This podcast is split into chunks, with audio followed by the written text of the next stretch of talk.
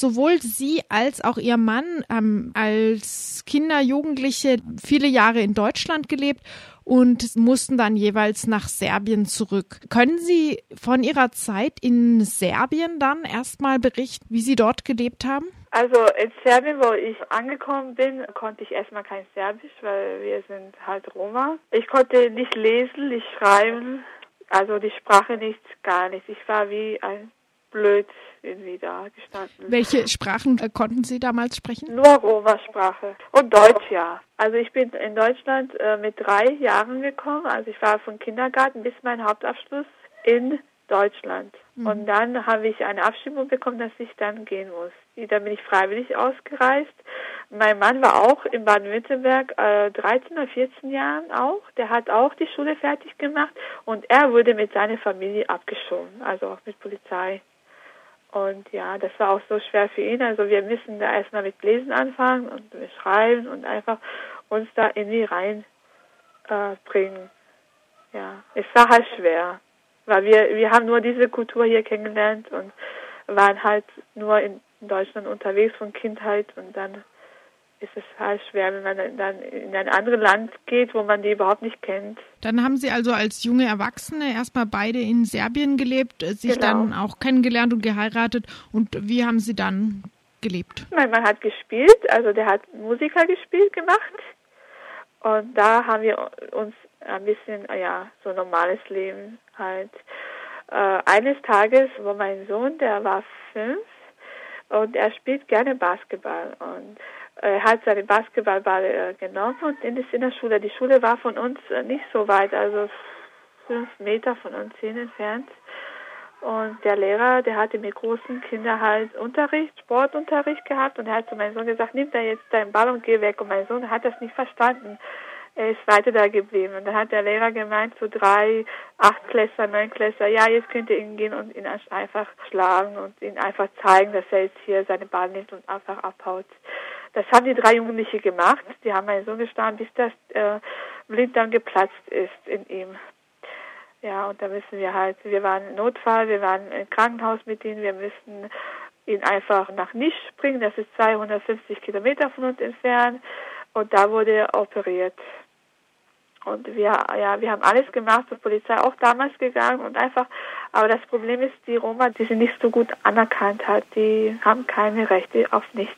In welchem Jahr ist das passiert? Äh, das war 2009. Anschließend gab es auch Aggression gegen ihren Mann. Genau, die haben meinen Mann gezwungen, was zu machen, also schlimme Sachen jetzt. Ich möchte auch nicht darüber reden, was was für schlimme Sachen zu machen. Das war so Mafias halt, sagen wir zu denen. Und er wollte einfach das nicht machen. Er hat gesagt, ich möchte da nicht reinkommen. Und weil er das nicht mitgemacht hat, haben die alles versucht, ja, das dem zu Hülle zu machen. Ja, die haben eine Bombe in ein Auto reingeschmissen und wollten ihn umbringen und haben einfach, ja, in überall, wo sie ihn gesehen haben, haben die ihn geschlagen. Und eines Tages sind die bei uns hinaus reingekommen und haben ihn total durchgeschlagen. Ja, dadurch ist mein Mann krank geworden. Wir müssen drei Monate nach Belgrad gehen und uns da verstecken. Und ja, mein Mann war drei Monate in Psychiatrie Belgrad, wo wir alles zahlen müssen selber, Medikamente und äh, Krankenhaus. Wir sind zur Polizei gegangen, die haben so einen Brief geschrieben und äh, mit diesem Brief sind wir zum Gericht gegangen.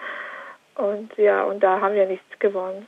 Also gab es überhaupt eine Verhandlung oder haben Sie einfach gar nicht Ja, weit? Nee, es war eine Verhandlung, aber ja, die sind gar nicht gekommen zu mhm. dieser Verhandlung, weil die sind ja zu viele.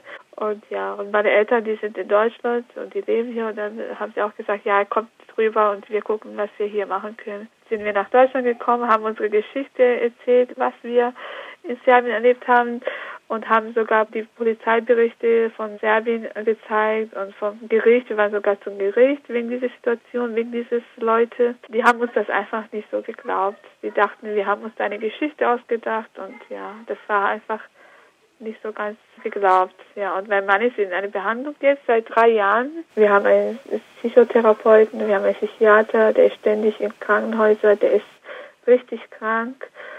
Und wir waren zum Gutachter, ja, und die sagen alle, der ist nicht reisefähig, er darf Deutschland nicht verlassen. Er hat Trauma, also der hat Trauma erlebt und er kann nicht schlafen, schreit nicht Schlaf und ja, er muss immer Medikamente nehmen, also ich muss ihm immer Medikamente geben und wenn er es alleine nimmt oder wenn ich nicht gucke, dann nimmt er viel zu viel. Und er hat jetzt versucht, dreimal sich umzubringen, hier in Deutschland. Zweimal hat er viel zu viel Medikamente genommen, wo er in Koma gefahren ist. Und diesmal wollte er sich von der Fenster rausschmeißen.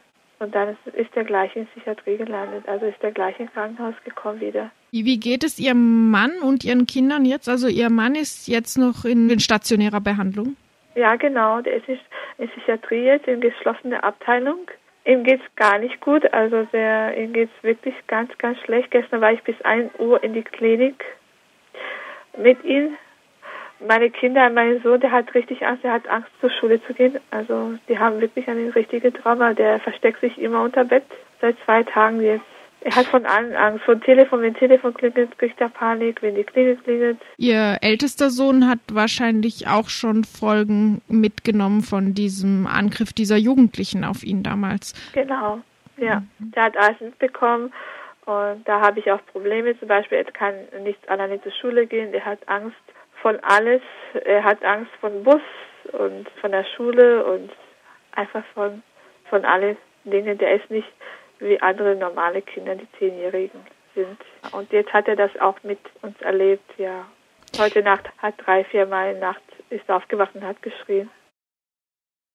Mein Mann hat sich von zehn Meter Höhe runtergeschmissen damals, hat überlebt. Also das war wirklich ein Wunder, dass er noch am Leben ist. Und ja, und diese Versuche hier immer zu, mit dieser Abschiebung, da sagte ich, bringe mich selber besser ich alleine um, als die Leute, wenn ich abgeschoben werde da. Ich finde das einfach schade und einfach nicht gerechtig, was die Leute hier mit dieser Abschiebung drohen für Leute, die so zum Beispiel wie uns das so was machten. Also wir zum Beispiel, wir haben diesen Abschiebungsstopp, wir haben Abschiebung Kindernis.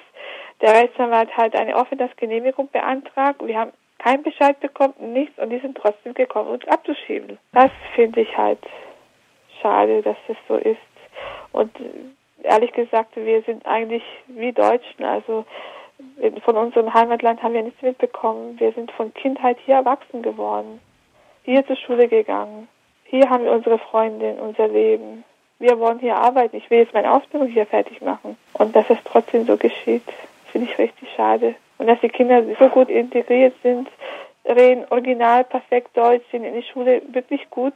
Mein Sohn, der spielt sehr gut Basketball, also der ist 10 und spielt bei U14 mit und ist der Beste da drin. Das ist einfach alles schade, dass wir das alles irgendwie wegschmeißen müssen.